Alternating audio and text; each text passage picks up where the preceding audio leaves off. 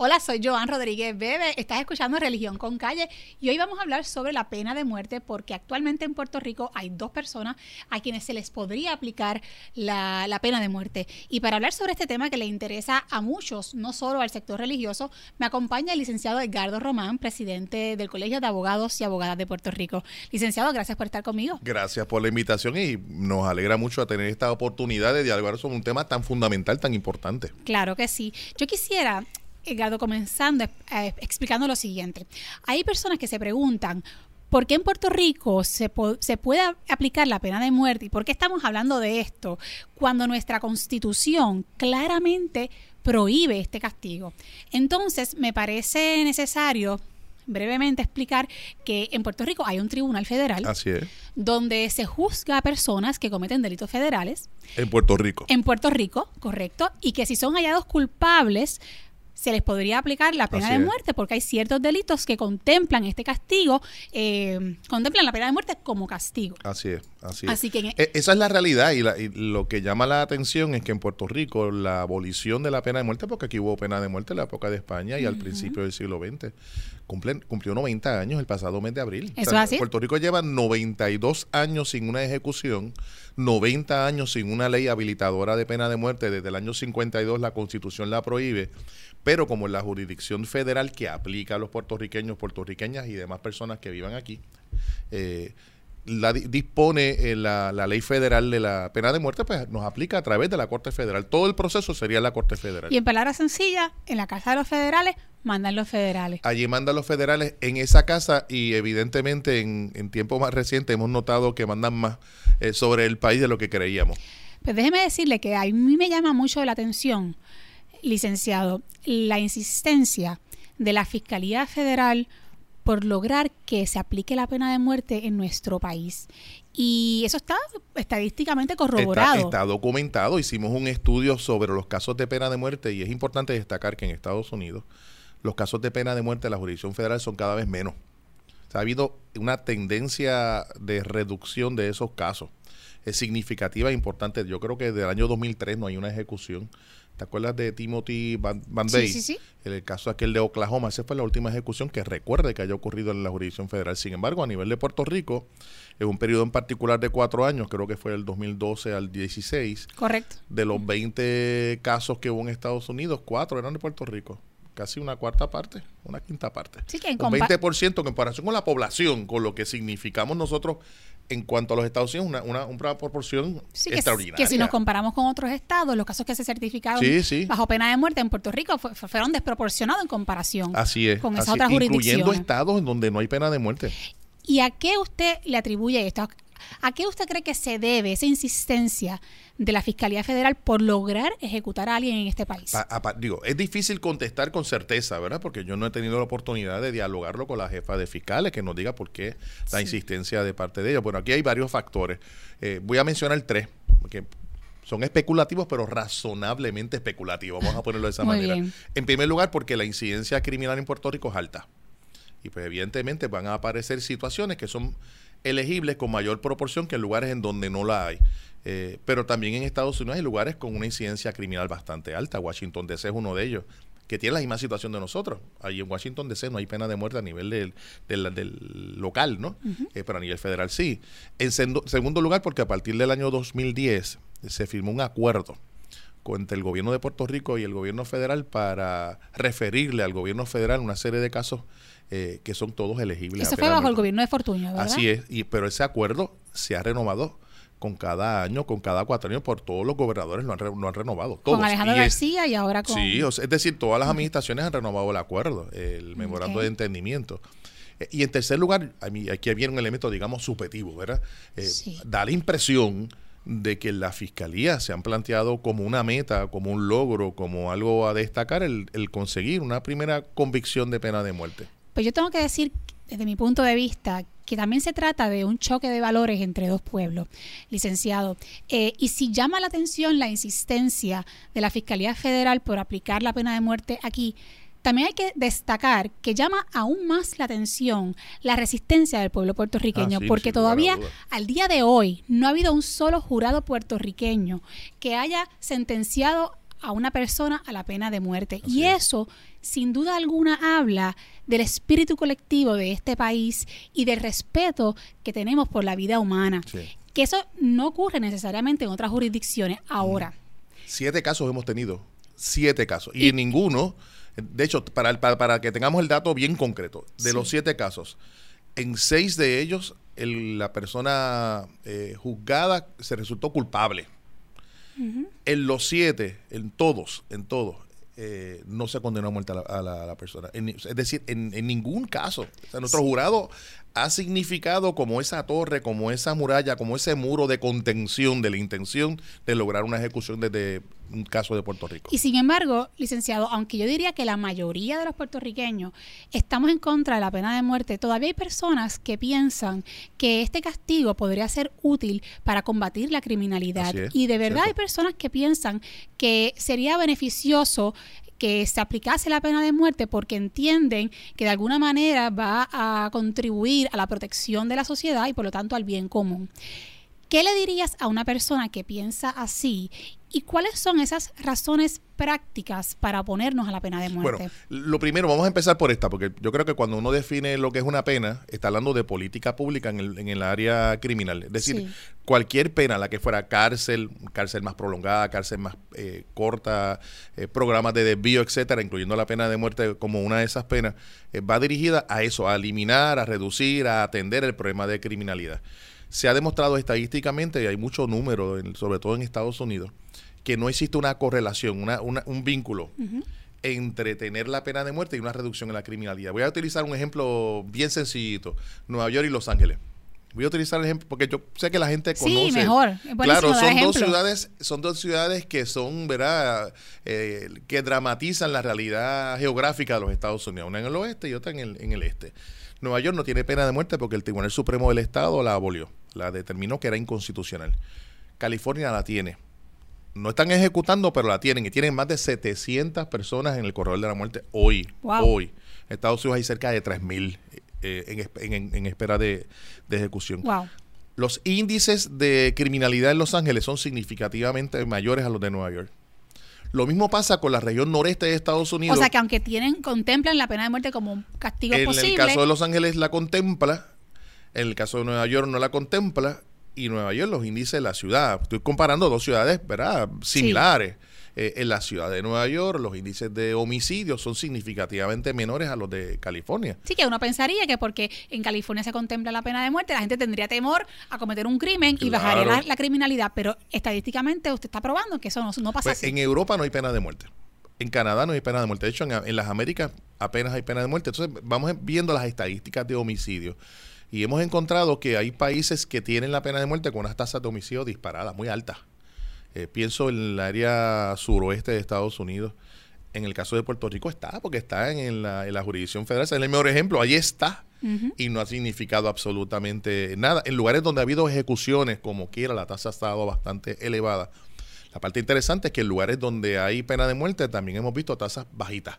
Es decir, no hay una relación, no, no es un mecanismo efectivo lo que dicen los estudiosos de este tema, y hay toda una ciencia para estudiar la criminalidad, la criminología, lo que dicen es que es más importante el tema de la impunidad, el tema de que se resuelvan los, eh, los asesinatos, que el tema de la pena. Porque, que sepas que te van a coger. Exactamente. En, la medida, en la medida en que el criminal eh, tenga la percepción eh, de que en efecto no va a haber consecuencias para su acto, porque es que no lo van a coger. Eh, en esa misma medida, esa, esa, persona que en ese tipo de, conducta eh, va a continuar desarrollándola. En el caso de Puerto Rico, si mal no recuerdo, y es un dato, digamos, aproximado, sí. Eh, dos de cada tres asesinatos no se clarifican. Increíble. Es, una, una, cifra demasiado alta. Por eso. Y eso es lo que es, eso de verdad debería Eso es más importante, es mucho más importante. Hay estudios también de Naciones Unidas que asocian la criminalidad al tema de la distribución de la riqueza a la desigualdad económica. En lugares de alta desigualdad económica hay mayor criminalidad. Puerto Rico es el quinto del mundo. O sea, por eso es que estamos en donde, donde estamos y hay un estudio de Naciones Unidas en esa, en, esa, en esa dirección.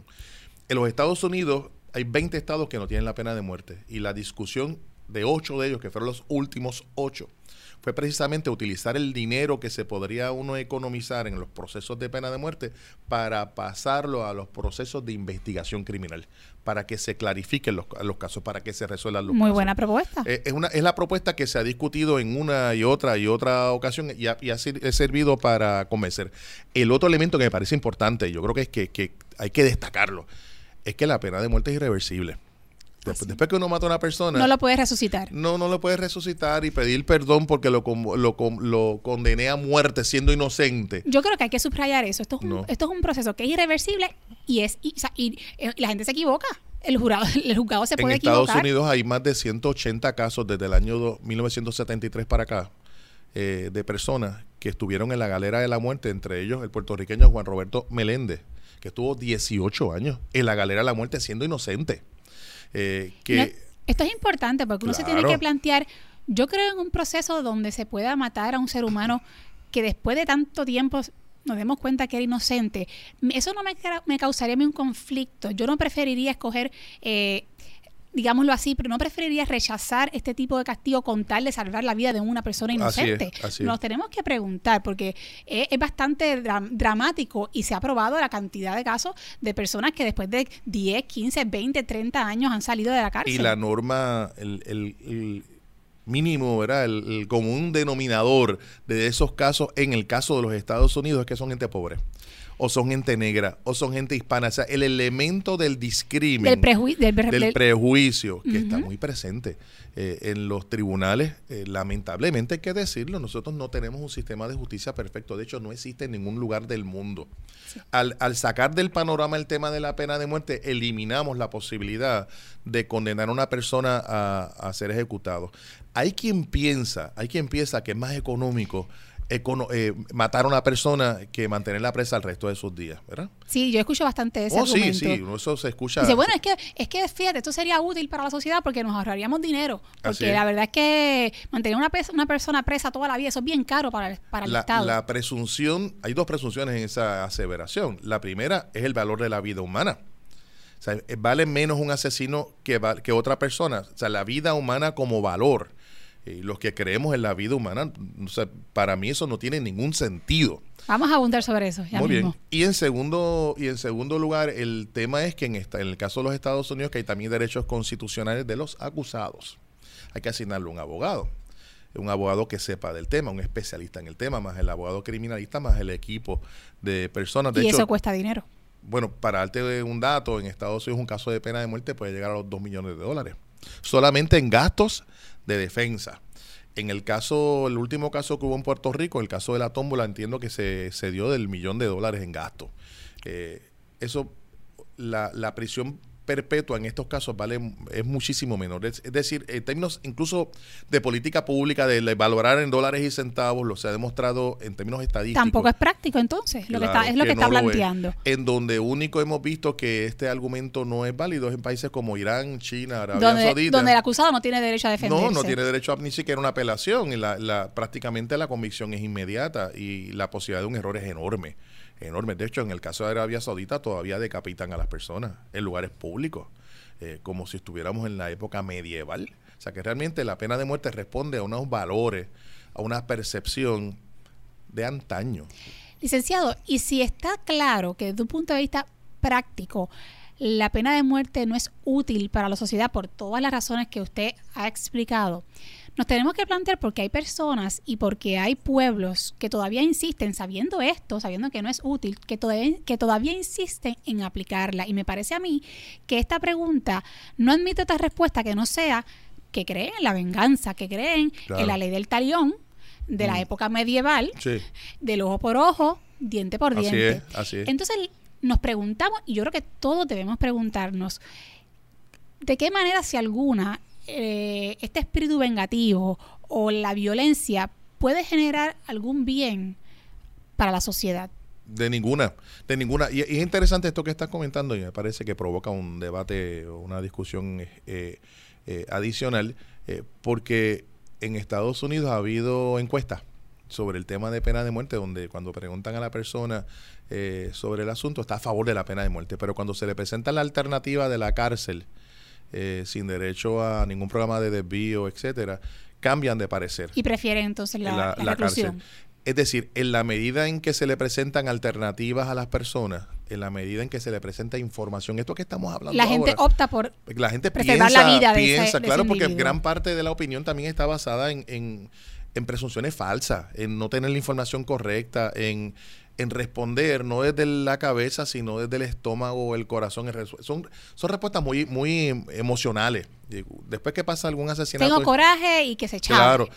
después que pasa un asesinato, estos que hemos visto en Puerto Rico, de un niño, una persona embarazada, en algún lugar, una persona totalmente inocente. Y es que son situaciones también... Es una reacción de la gente. y son reacciones normales en el sentido de que son situaciones muy trágicas que cuando le tocan a uno, si a uno le, le, matan un familiar, un hijo, un esposo, una esposa, una madre, un padre, yo creo que es hasta intuitivo del ser humano, ¿no? Reaccionar de esa manera, eh, porque, porque uno eh, está totalmente atormentado por el dolor, por, por, el, por el coraje, por el sufrimiento. O sea, que tampoco es juzgar a la persona que se siente, que está en esa posición.